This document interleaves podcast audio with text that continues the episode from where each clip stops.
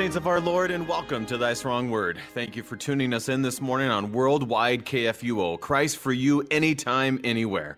I'm your host, Brady Finner, and pastor of Messiah Lutheran Church in Sartell, Minnesota.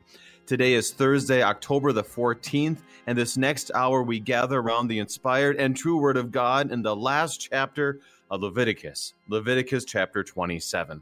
What a ride it is. We've got through it. I know I have many people tell me, you're going to do what book again? When was that last done on Thy Strong Word or the Bible study before it? But we made it to this point. What a ride. And tomorrow we actually will have a review. We started with an overview with Dr. Don Kleinig, and we'll end with a review tomorrow with Dr. Leonard Payton from Forest Park, Illinois, because it is such a book that is so rich, so full, and has so much information. What a great way to end, of course, pointing us back to Christ. And today, it gives us a reminder, and I would argue, about stewardship, about vows, the sanctuary, the church. How do we support it, and what does it point us to, which obviously is Jesus. The gifts are ready for you. Thy Strong Word is generously underwritten by our friends at Lutheran Heritage Foundation.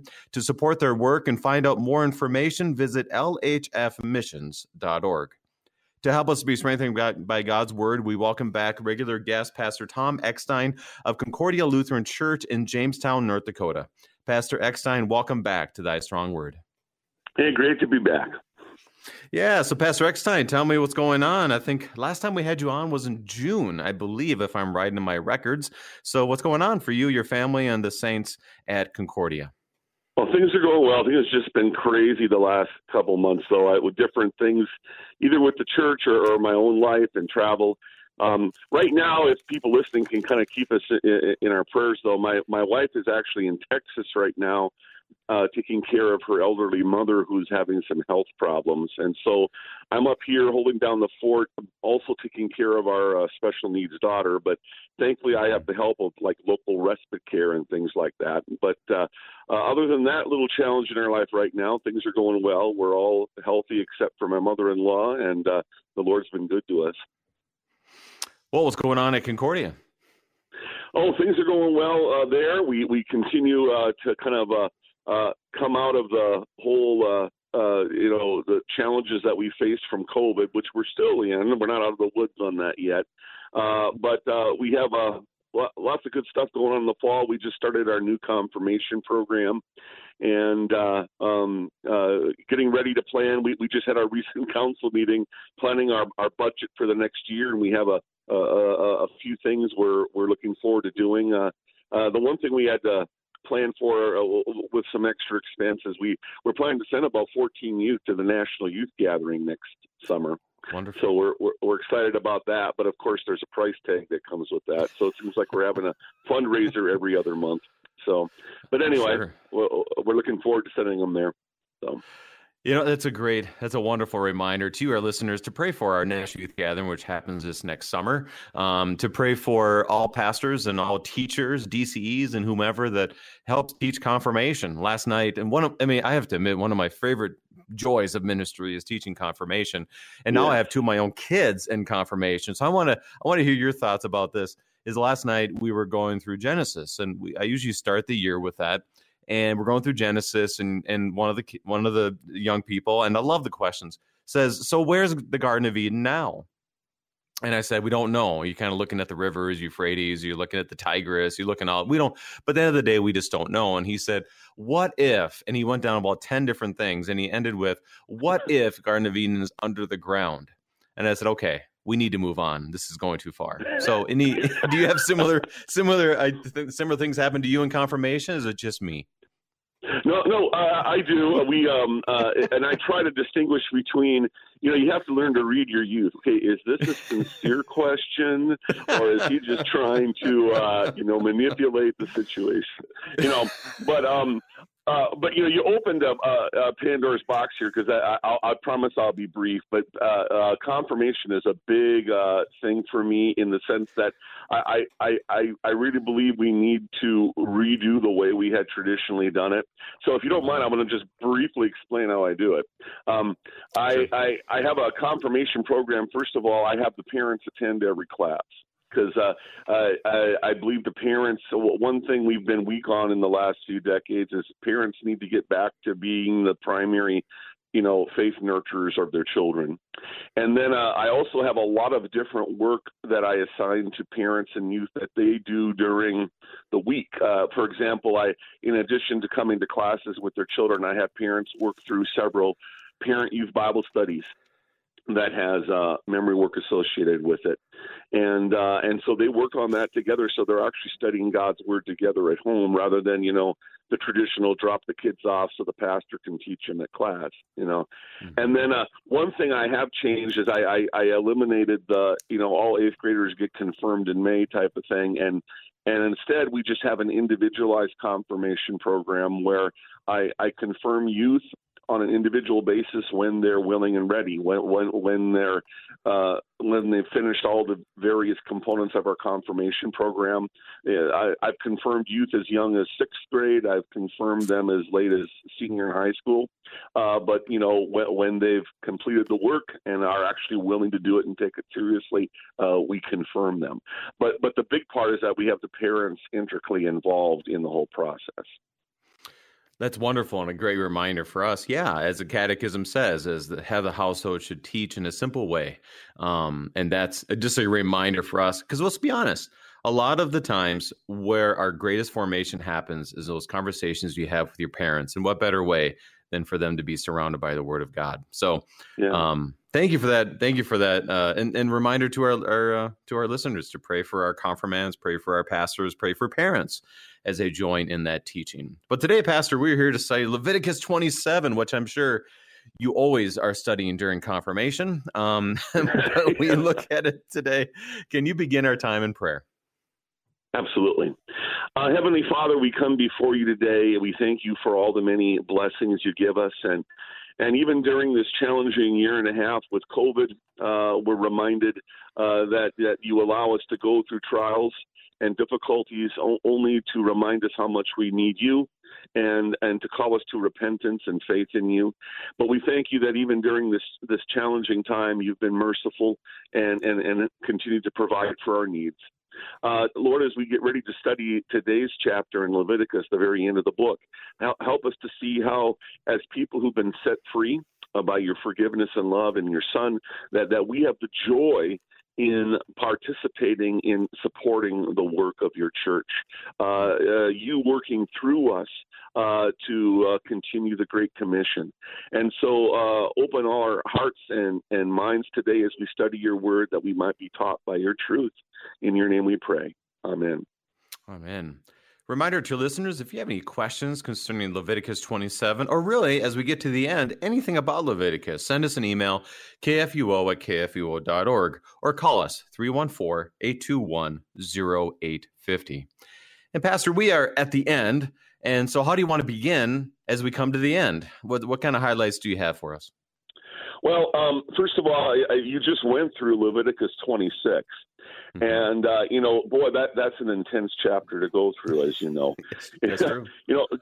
God starts out by saying, hey, if you follow me in repentance and faith, this is how things will go. But, boy, if you start thumbing your nose at me and turn away from me, and God says, I'm just going to lower the boom, and if you don't repent, things will go from bad to worse. It's like when you're done reading that, you're going, ooh.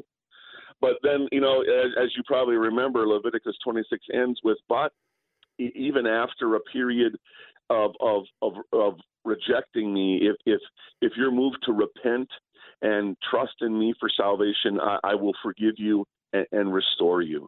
And so it does end with the gospel, a reminder that we have a God who loves us and forgives us and does everything he can to draw us to himself, that we might live in his love. And I think that is how we need to understand chapter 27 at this point, that as people who have been redeemed, and it's interesting, throughout the book of Leviticus, God is constantly referencing the fact that, hey, I redeemed you from Egypt. I rescued you from bondage in Egypt, and that actually is a picture of the even bigger exodus of Jesus liberating us, redeeming us from the bondage of our own slavery to sin. And I think you see that theme here even in Leviticus, that there's more to the Exodus than simply being liberated from physical slavery. It's bigger than that. God liberating us from our own bondage to sin. And so in that freedom of the gospel, that we now have communion with our Creator God through His Son, we now have the joy of supporting the ongoing a work of His church. And of course, in the Old Testament, that was pictured by the various things going on in the temple, which of course is ultimately fulfilled in Christ. And that's I love how you put that down, back to our identity as ones redeemed by the Lord. And in verse 45 of chapter 26, this is where Pastor Shank and I spoke about this significantly. He just brought it back to me, is that he remembered the covenant with their forefathers. So we have that renewal of remembering that not only we need the remembering, but God remembers His covenant with His people. And so that's a great identity marker. And I have to admit this too. I read 27 through and I'm kind of like, okay, it's about vows.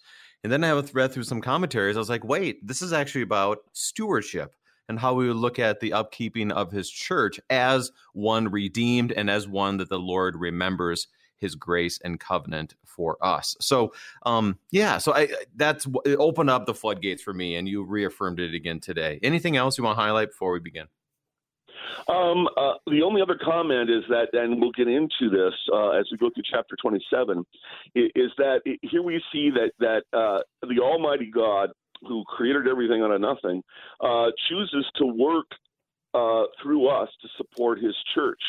And, I've talked to my members about this. I said, why do we give? Why do we support Christ's church? I mean, God could just create a church building out of nothing. God could give us everything we need by His divine power. Why does He need us? But He chooses to work through us. He chooses to move us to support the work of His church. It's still God's work, but He's using us to do it. And, one of the reasons, I think, is that He's shaping and forming us to learn to be giving people like Christ. God could just miraculously and immediately provide for all our needs, without any involvement from us. But He uses us as His instruments because we're created in His image. We're working with Him, and He's also teaching us by learning to be giving people who give out of love. And in response to salvation we've been given, He's shaping us to be like Christ, who I think of how Paul says it, since you mentioned stewardship. In 2 Corinthians chapter 8, he talks about how, be like Christ. Even though He was rich in all His glory from eternity, He willingly gave of Himself, became poor, so that others might become rich. And the whole idea is that a proper understanding of giving is never to be viewed as something we do out of fear or worse yet, the idea that we're meriting something from God, bribing Him. But it simply flows from who we are in Christ.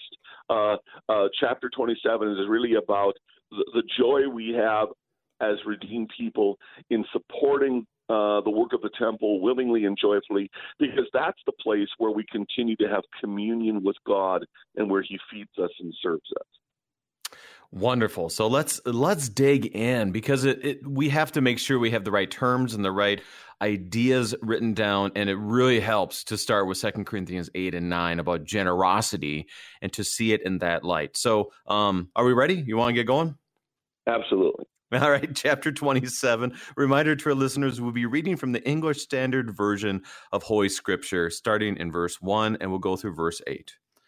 The Lord God spoke to Moses, saying, "Speak to the people of Israel and say to them, if anyone makes a special vow to the Lord Yahweh involving the valuation of persons, then the valuation of a male from 20 years old up to 60 years old shall be 50 shekels of silver, according to the shekel of the sanctuary. If a person is a female, the valuation shall be 30 shekels. If the person is from 5 years old up to 20 years old, the valuation shall be for a male 20 shekels and for a female 10 shekels. If the person is from the month old up to 5 years old, the valuation shall be for a male 5 shekels of silver, and for a female, the valuation shall be 3 shekels of silver. If the person is 6 years old or over, then the valuation for a male shall be 15 shekels, and for a female, 10 shekels. And if someone is too poor to pay for the valuation, then he shall be made to stand before the priest, and the priest shall value him. The priest shall value him according to what the vower can afford. Now, Pastor, right from the beginning, we can really get lost in the weeds. So how do we keep centered on the focus here, which is, like you said, the generosity of God's people, not necessarily why are men worth more than women or something along those lines? What do you have? Well, exactly. And I'm glad you brought that up because, feminists would have a heyday with this, But it's important to realize that in the bigger picture of Scripture, people are intrinsically valuable to God, and it doesn't matter how old you are or what whether you're male or female. We're all loved by God. But the essential point here is again that people are giving willing offerings to God, because one distinction I want to bring up between these offerings here in Leviticus 27 and the offerings that you covered in the first chapters of Leviticus mm-hmm. is that in early Leviticus there are some offerings that are simply required, that at least in the Old Testament context there are certain offerings that are expected and required, whereas here the offerings here are not in any way, shape, or form demanded by God, but people are giving them willingly. And in light of those willing offerings out of love, there is some regulation, and that's what we're getting at here. If people willingly devote a person, and we don't know all the details surrounding that, what does it mean to give an offering of a person? It may mean that a person is dedicated to serving the temple somehow, to supporting the priesthood. And then the information we're getting here is that if you want to buy the person back, to bring them back, then they're saying, okay, since you gave this as a willing offering to the Lord, the idea is that you wanted to support the work of the temple with these people. Then if you want to redeem these people, this is how much it will cost to do that based on the person's worth as far as what they can contribute. So again, this has nothing with to do with the person's inherent value as a human being. That is something that is equal before God, regardless of who you are or how old you are. This is about what is the value of what you can contribute.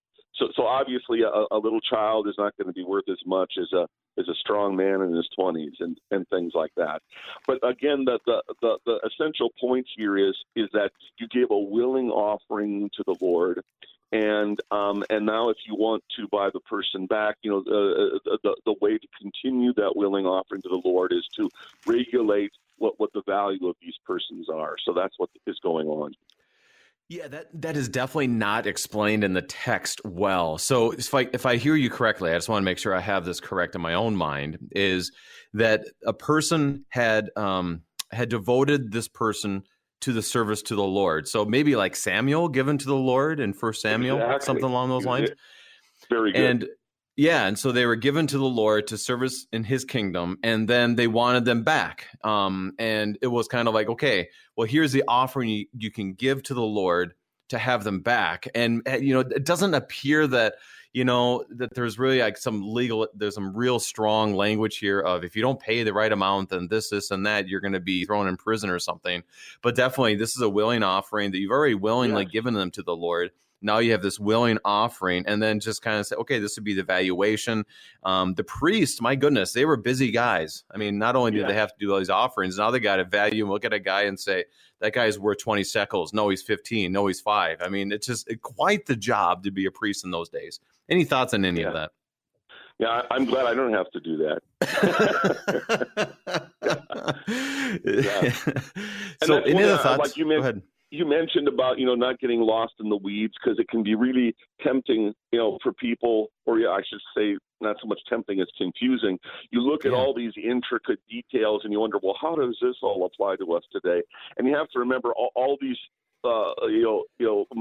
the minutia of these regulations have been set aside now that Christ has come. You know, all these Old Testament civil and ceremonial laws no longer apply to us today, but the general principle does, and that is stewardship. The idea that we give a willing offering, and I think the point is that if we actually give a willing offering, we should be willing to be committed to it, and not play games with God. One example I think of from the New Testament is Ananias and Sapphira. You know, no one told them that they were obligated to give that gift. They could do something, give that gift freely from their hearts. But as you know, I don't want to get too much into that to get sidetracked. But you know, Ananias and Sapphira their guilt, their sin was not that they didn't give enough, because they were free to give anything. Their sin was that they were playing games with God. They lied to the Holy Spirit. They were giving in such a way as virtue signaling, when in fact they were actually holding back what they had actually promised. And so I think what we're getting at here in Leviticus 27 is you're free to give an offering to the Lord, and do it in sincerity and with the idea that you're going to do your best to be true to that offering, because this is not about virtue signaling. This is not about trying to buy something from God. It's simply an offering of love, and we should try to take our promises of love seriously. It's almost like the marriage vow. You know, no one forces me to get married. I'm not required, but once I make that vow to my wife, I should take it seriously. I should take my promises of love seriously. And I like how you said that, connecting it to marriage, because that was something that kept coming up in my mind. Is part of it is, okay, if you're gonna vow your child, or you're gonna vow someone in your life to the work of the church, then you have to think about this, because this is how much it will cost later, you know, and not cost, but this is the vow you'll make later. And so it at least makes people think about the seriousness of it, along with the opportunity to be, as a child of God, the free and gracious activity to give as our Lord has already given to us. So it is serious. They're definitely showing the seriousness of when you do make a vow, but then laying down the groundwork of saying, okay, let's support the church. Let's make sure that this is being focused in the right way. So Pastor, I want to get through. Go ahead. I want to make a brief addition, though, to give a gospel component to this. Even though we are to take our promises of love seriously, we do have a God that is merciful in the sense that he understands there are extenuating circumstances. For example, in verse 8, we realize if there's a poor person who, you know, his circumstances are that he really can't afford to pay what the person is actually worth, then it's interesting. The priest says, well, I'll let him pay what he can afford. And I think of situations where maybe Christians, and I think I want to take this load of guilt off some Christians, where they might say, boy, I've decided out of love for Christ, I'm going to give X percentage of my income to God. And but then suddenly, maybe a year or two down the road, a tragedy happens in their life, maybe a huge medical crisis, or maybe they lose their job like some people did during COVID. And now suddenly, I can't give this percentage anymore, or I'm going to not have money to pay the mortgage or buy food. God is merciful in those situations.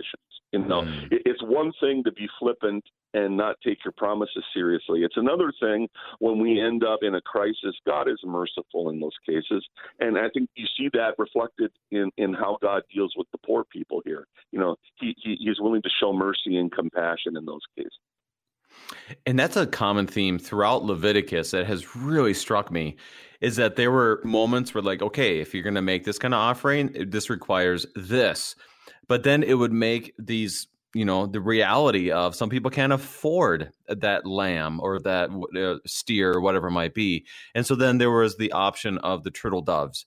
There's the land and the Sabbath year and all of this, that not only was this for you and for your servants, but also for the sojourners and the poor, that they could go out and receive that food as well, that the Lord was gracious throughout. And as you said, merciful to the people, not depending upon what vow they made, but according to what they had at that time. So that is a really good reminder. Thank you, Pastor. We have about 2 minutes before our break. I want to get through verse 13 and get your thoughts as we move forward. So now we move to animals. If the vow is an animal that may be offered as an offering to the Lord Yahweh, all that he gives to the Lord Yahweh is holy. He shall not exchange it or make a substitute for it, good for bad or bad for good. And if he does, in fact, substitute one animal for another, then both it and the substitute shall be holy. And if it is any unclean animal that may not be offered as an offering to the Lord Yahweh, then he shall stand the animal before the priest. And the priest shall value it either good or bad. As the priest values it, so it shall be. But if he wishes to redeem it, he shall add a fifth to the valuation. So, Pastor, we have about a minute left. It turns to animals. What are your thoughts? Well, once again, and here God isn't. I've actually heard one person once to say, "Oh, God is thinking of people like animals. You can, send animals to the temple. You can send people to the temple." Well, no. That's not the point that's being made here at all. Humans are created in God's image, but. Just as you can devote somebody to serve God's temple who is a human being, here animals can be given in support of the temple, whether it be to be used for various things like tilling the ground or for sacrifices or just for food.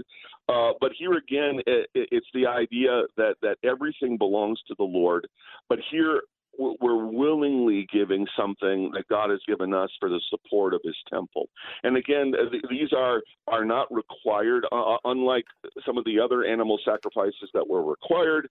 These are given freely and willingly to the support of God's temple. And then what you just read are simply the regulations associated with that. Yeah, and that's a great point, because, don't give me this animal and then try to trade it later, and don't do this, don't do that. And then, but none of it is saying do this or else kind of language. It says, if your vow is an animal, here's the regulations. Here's how we go at this. The fifth of the valuation, if you're going to buy this back, then it should be 20% more. All these kind of realities of supporting the church is a free and gracious activity and rules that we all have. But right now, Pastor, we need to take our break as we move forward to Leviticus chapter 27. We're studying Leviticus with Pastor Tom Eckstein. We'll be right back. And welcome back. We are studying Leviticus chapter 27 with Pastor Tom Eckstein of Concordia Lutheran Church in Jamestown, North Dakota. And Pastor, I am reminded of the hymn that we will often play and sing when we are taking an offering. We give thee but thine own, whate'er the gift may be. All that we have is thine alone, a trust, O Lord, from thee. And this goes back to numerous occasions in the scriptures, it's Leviticus especially, where it says, the land is mine. I mean, this is mine. And God's not trying to be flippant, like, hey, it's mine, not yours, ha, ha, ha, but more of, you know what, I give this graciously to you, and then we graciously give back to love for him and for love for others, which is exactly why we give to the church, so that others may receive the gracious gifts of our Lord. So any thoughts on that hymn or other ideas of what we do today as we look at our text today? Well, I'm glad you brought out him. When we say we give thee but thine own, as Christians, we really need to be constantly reminded of that, especially in our materialistic society. And I'm not saying there's anything wrong with being blessed with prosperity as we are in America, but there's a reason Jesus warned against riches, not because money in and of itself or riches in and of itself is evil, but that because of our sinful nature, it can so easily become a god. And I think, the saying we give thee but thy own is a constant reminder to us Christians that, hey, all this stuff that our culture says is so important, we dare not start thinking, hey, this is mine, or I have a right to this, or I'm entitled to this, or, I earned this with the work of my own two hands, so it's mine to do with as I please. As Christians, we don't think that way. Because even though we may earn our money and, by our work, who gave us our bodies? Who gave us our ability to work? Who gave us our health? Who gave us our skill? What do we have that we have not been given? And so as Christians, we realize that everything we have is ultimately holy to the Lord, belongs to him. And so we are to use it in a way that honors him and glorifies him. So whenever I, do sing that hymn, "We Give Thee But My Own," it's a reminder to me, hey, I need to repent of the times that I have used stuff as though it was mine to do with as I please, rather than thinking, how do I use this in a way that honors God? So I think that hymn is very important for that reason. So as we look at the first 13 verses, we've seen living things, okay? So human beings, animals, so forth. And now we make a transition in 14 throughout the time where it gets to land, it gets to houses and so forth. So I just want to make sure that as we looked at the first 13 verses, is there anything else you want to highlight before we get to houses and land? I don't think so. I think we're ready to go on. All right. So let's move forward. We'll be doing verses 14. I think I'll go all the way through 25, 14 through 25. When a man dedicates his house as a holy gift to the Lord, the priest shall value it as either good or bad. As the priest values it, so it shall stand. And if the donor wishes to redeem his house, he shall add a fifth to the valuation price, and it shall be his. If a man dedicates to the Lord Yahweh part of the land that is his possession, then the valuation shall be in the proportion to its seed. A homer of barley seed shall be valued at 50 shekels of silver. If he dedicates his field from the year of Jubilee, the valuation shall stand. But if he dedicates his field after the Jubilee, then the priest shall calculate the price according to the years that remain until the year of Jubilee, and a deduction shall be made from the valuation. And if he who dedicates the field wishes to redeem it, then he shall add a fifth to its valuation price, and it shall remain his. But if it does not wish to redeem the field, or if he has sold the field to another man, it shall not be redeemed any more. But the field, when it is released into Jubilee, shall be a holy gift to the Lord, like a field that has been devoted. The priest shall be in possession of it. If he dedicates to the Lord a field that he has bought, which is not part of his possession, then the priest shall calculate the amount of the valuation for it up to the year of Jubilee. Then the man shall give the valuation on the day as a holy gift to the Lord. In the year of Jubilee, the field shall return to him from whom it was bought, to whom the land belongs as a possession. Every valuation shall be according to the shekel of the sanctuary. 20 gerahs shall be make a shekel. Now, Pastor, this is the part where I started feeling like I get it, because in my own life as a pastor, and historically I've seen this quite a bit, where someone from the congregation says, I will give a part of my land. Or there was a church that supported me during seminary that someone had given 10 acres to the church, that every year that they produced a crop, that land right there would go all to the church. And that was a very big focus for this farmer that was supposed to be done in perpetuity, forever. And so I've seen these things. I haven't seen the dedication of an animal. No one's brought me a cow and brought it to the door anytime, but people have donated their land. So this one made sense. Any thoughts on these verses? Yeah, I mean, and people often wonder, especially confusing is, how does the house fit into this? It doesn't really spell that out in the text. I guess we could speculate. Maybe we could imagine one of the Levitical priests would live there, or maybe we think of a parsonage for a pastor, or maybe the house could be rented out and then the money given to the church. Who knows? The point is that whether it's the house or especially the land and the crops that were grown there, it was understood that the money that would normally come from that to go to me now goes to the work of the church. And we see that happening in our modern world, different scenarios, of course. But like you said, whether it's a farmer saying, hey, the money that comes from the crops of this land goes to the church, or someone might get a life insurance policy, but make the church the beneficiary, or someone might write the church in their will. That has happened a lot in various congregations where someone passes away, and then the church finds out, oh, they left this much of their estate to the church. And so we see that kind of thing going on here. And so looking at this, you have the house, you have the land, and it just, from what I'm experiencing as I'm reading this, is simply saying they dedicate it, and then the priest is trying to figure out how much it's worth, looking at the land, looking at all the details of shekels and gerah and everything else in between. And then they're trying to figure out, okay, 50 years is the year of Jubilee. Depending upon when you did that, this would be the price, this would be there. I mean, there's a lot of details, like a lot of lawyer-ese, if I can say it that way. So it can be kind of, you get lost in the weeds. But the big thing is, and tell me if this is, if I'm right, is I give this to the Lord, and now we're just trying to figure out how the dollars and cents all work out. Is that basically what's happening here? Exactly. Mm-hmm. And I think the principle comes down to this, is that you've made a promise, and unless there's extenuating circumstances, which we've already talked about, that you should take your promise seriously. And so these various regulations are just a way of holding people accountable to their promises. You know, it's like, okay, you promised to do this. This is how we're going to regulate to make sure that the value you wanted to give is actually given. Now, I want to talk about stewardship in one level here, and it's not a matter of the numbers. It's a matter of faith. It's a matter of looking to Christ as we give. And one example I was given, and I want to hear your thoughts, because you live in North Dakota, I live in Minnesota. We're not necessarily right in the middle of farmland, but we are surrounded by it in many ways. That one pastor wrote about how he viewed stewardship was, it was like a farmer goes and takes all of his grain and he puts it into his truck and he's on his way to the grain elevator. And on his way to the grain elevator, he stops at the church, drops off 10% or whatever percentage that they would want to give.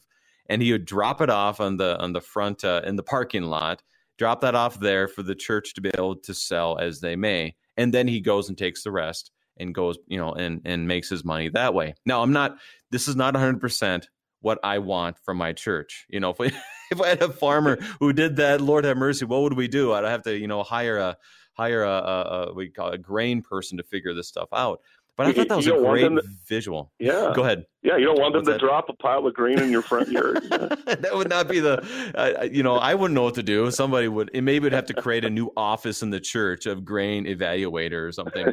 But I thought it was a great way to think about it, at least, yes. Is that first fruits giving, which is exactly what happens in Romans 16. It talks this way in 2 Corinthians 8 and 9, just giving a proportion, first fruits, that you see it as, this is how I live my life. I give back to the Lord. And obviously they were doing that already in Leviticus, the free and gracious activity. So any thoughts on that analogy or other ideas you have for stewardship?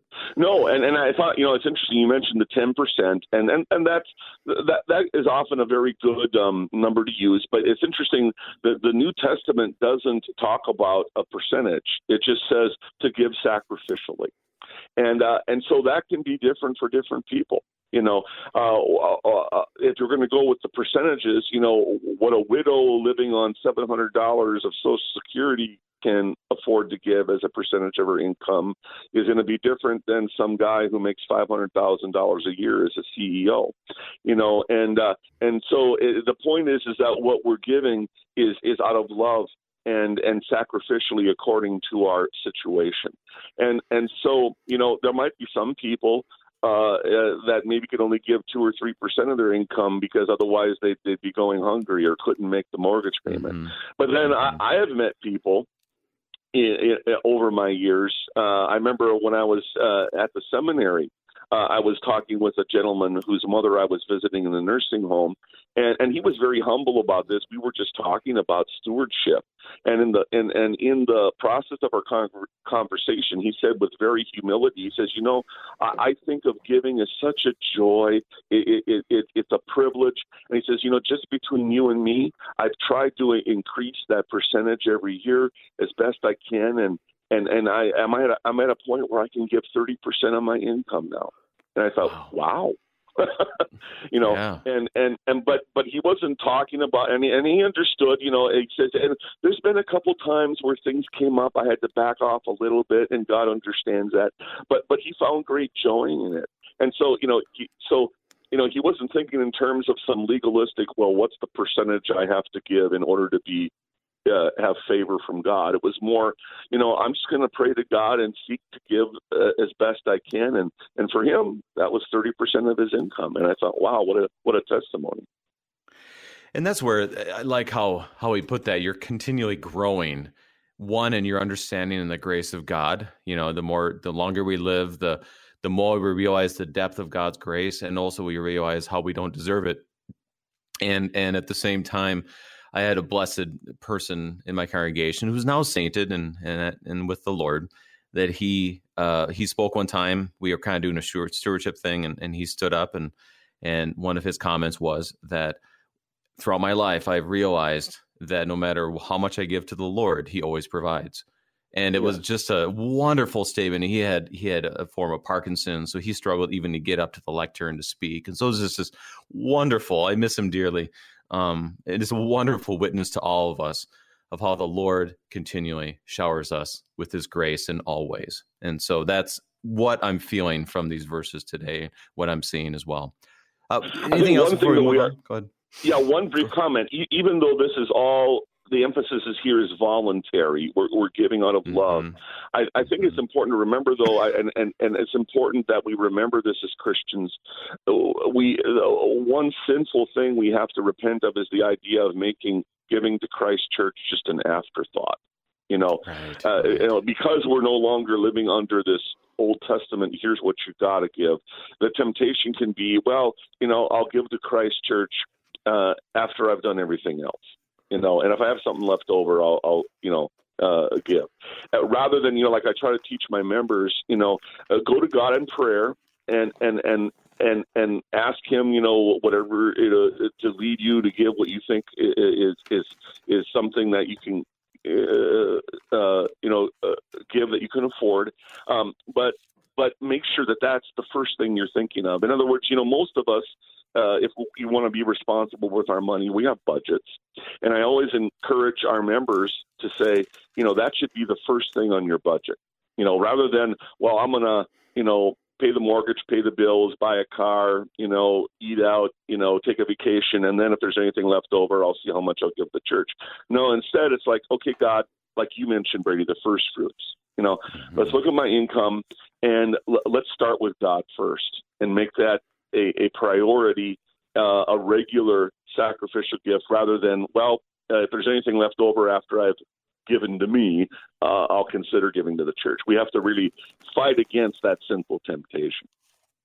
And that's why we're always growing, for sure. So let's move on here, Pastor, because this is just really laying the groundwork for the rest of our text today. We are on verse 26, and we will continue to read through 29. But a firstborn of animals, which as a firstborn belongs to the Lord Yahweh, no man may dedicate, whether ox or sheep, it is the Lord's. And if it is an unclean animal, then he shall buy it back at the valuation, and add a fifth to it, or if not redeemed, it shall be sold at the valuation. But no devoted thing that a man devotes to the Lord of anything that he has, whether man or beast, or of his inherited field, shall be sold or redeemed. Every devoted thing is most holy to the Lord Yahweh. No one devoted who is to be devoted for destruction from mankind shall be ransomed. He shall surely be put to death. Now, this is a little bit confusing, maybe rehashing a number of things, but we're going back to animals and firstborn. So I found that interesting. What are your thoughts? Well, this is just one example. We've been dealing with quote-unquote free will offerings up to this point, but now we get to this, we kind of backtrack a little bit in Leviticus, and we're reminded that the firstborn of all animals, at least under Old Testament Israel, the theocracy, the firstborn of all animals automatically belonged to the Lord. It wasn't an option. And so he's reminding the people of that here, after talking about all these free will offerings, he says, but remember the firstborn. Okay, that's a special situation that automatically belongs to the Lord, and here's the regulations that apply to that. And then there's this interesting comment. I've tried to think about why he would even have to mention this, but it's like if there's a person who is under the death penalty, because of apostasy. That's essentially what they're talking about here. You can't devote him to the Lord. It's almost like, well, your initial response is, well, duh. But I guess you could imagine somebody, I don't know if this is a scenario, let's say somebody's son, was guilty of apostasy, deserving death, and he thought, oh, well, I'll give my son as an offering, to the temple. It's like, well, you're going to lose him anyway, big deal. And I think here, I don't know if that was the scenario, but here it's just made it clear that if there's something that is under God's judgment, obviously that cannot be an offering to the Lord. Well, let's continue to go through the end here. We have about 8 minutes left in our time. So 30 till the end of Leviticus and the whole book. So 30 through 34. Every tithe of the land, whether the seed of the land or the fruit of the trees, it is the Lord Yahweh. Yahweh's. It is holy to Yahweh. If a man wishes to redeem some of his tithe, he shall add a fifth to it. And every tithe of herds and flocks, every tenth animal of all that pass under the herdman's staff, shall be holy to the Lord Yahweh. One shall not differentiate between good or bad, neither shall make a substitute for it. And if he does substitute for it, then both it and the substitute shall be holy. It shall not be redeemed. These are the commandments that the Lord Yahweh commanded Moses for the people of Israel on Mount Sinai. Now, one thing I find interesting, and this, I think, I know this affirms what you've been saying, Pastor, is the reality that, okay, I made this vow to the Lord. Here's my tithe of the land. And then the Lord gives the opportunity to buy it back because life situations change. Right. Situations change in our lives. And yeah, there's that 20% tax, or I don't know how you would define that, but it definitely points to the grace of God that says, no, you vowed this to the Lord, therefore. And that's what we should see in the church too. Someone says, I'm going to give this to the church, and then they're not able to anymore, then graciously say, you know what? God's will be done and God will provide. And I really see that part of grace that you have pointed us to today. So that's something I wanted to highlight before we get to any more of your thoughts. Any of your thoughts on those last few verses? That's very good. And I think if we're going to talk about how this ultimately applies to us today, first of all, we have to remember to avoid all the little particulars. We're no longer under the specific regulations of the Old Testament. We're in a new time in history now, but the principle that we get to have the joy and privilege of supporting the work of God's temple. It's just a reminder to us how the church is really supposed to be the center of our lives. The divine service should be something that that is at the center of our attention, not just on Sunday morning, but we live out from it during the week. We should live in such a way that, boy, going to commune with God at church with my fellow believers, remembering my baptism, hearing the absolution, receiving Christ's body and blood in the Lord's Supper. This is the center of my life as I journey through the wilderness of this fallen world, looking forward to the eternal promised land that God is leading us to. And so I think this is what's teaching us is that Christ is the center of our lives here as we journey through the wilderness of this fallen world. So as we look at the whole chapter and maybe in reflection of the whole book, how would you, as a pastor, encourage people with these words, obviously in stewardship, but also in faith as we move forward in this life? What are your thoughts? Well, first of all, even though God has some harsh words to say, especially in chapter 26, the comforting thing is that God is always remembering his covenant. Even when we forget him, he doesn't forget about us. And therefore, even his loving discipline, theologians like to talk about the alien work of God, where he seems very harsh and judgmental, but even that is an act of love to bring us back into his merciful, loving arms. He wants us to be his people.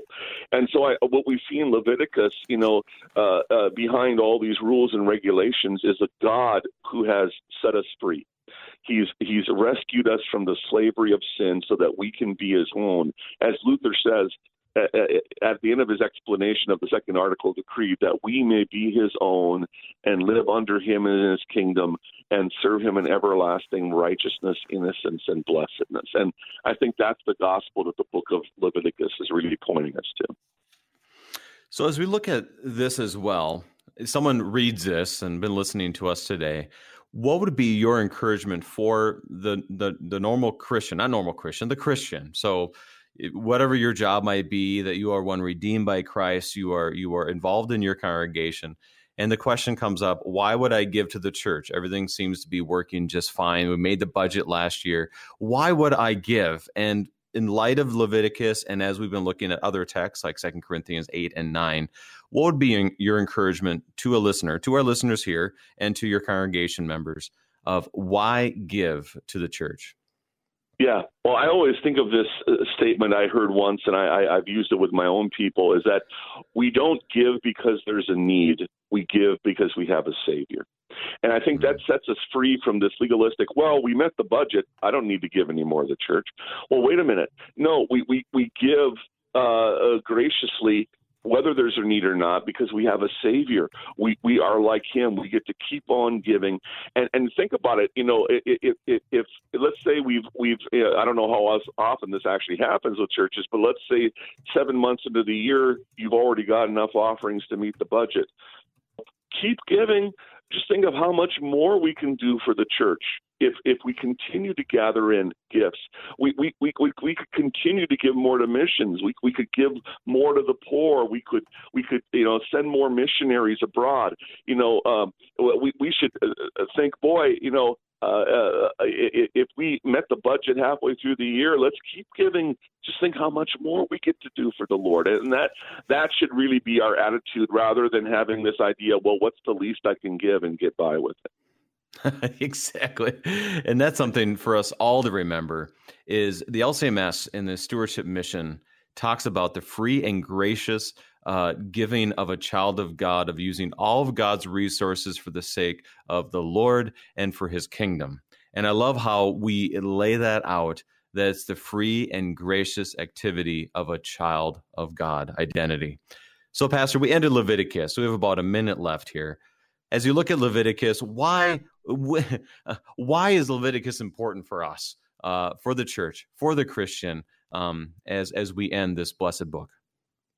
I think it's important for us because it's a reminder to us that Christ and his atoning work, as conveyed to us now through the means of grace and the office of the ministry, is really the center of our lives. Leviticus, when you look behind and underneath all the little minutia rules and regulations, you see Jesus there pointing ahead to him. And how do we have connection with Jesus today? Through our baptism, through the preaching and teaching of the word, through the Lord's Supper, and that's why we support the church. The means of grace continue to be God's instruments to not only feed his church, but to fuel the Great Commission and gather more into his kingdom. And so Leviticus points ahead to that great hope we have in Jesus and our privilege in participating in that. Pastor Tom Eckstein of Concordia Lutheran Church in Jamestown, North Dakota, giving us God's strong word from Leviticus chapter 27. Pastor Eckstein, thank you again for giving us the gifts. Yeah, my joy. Thank you. Saints of our Lord, I think it all points us in Leviticus 27. And honestly, all of Leviticus points us to this reality. For in 2 Corinthians 8, verse 9, for you know the grace of our Lord Jesus Christ, that though he was rich, yet for your sake he became poor, so that by his poverty you might become rich. This points us also to that hymn that I mentioned before. We give thee but thine own, whate'er the gift may be. All that we have is thine alone, a trust from, O Lord, from thee. This is our hope, that Jesus has become poor so we might be rich, and from that generosity we are generous to others. This is our joy, this is our hope, and it all comes to us by his word. I'm your host, Brady Finner, and pastor of Messiah Lutheran Church in Sartell, Minnesota. Thank you for joining us, and the Lord keep you safe in the palm of his hands.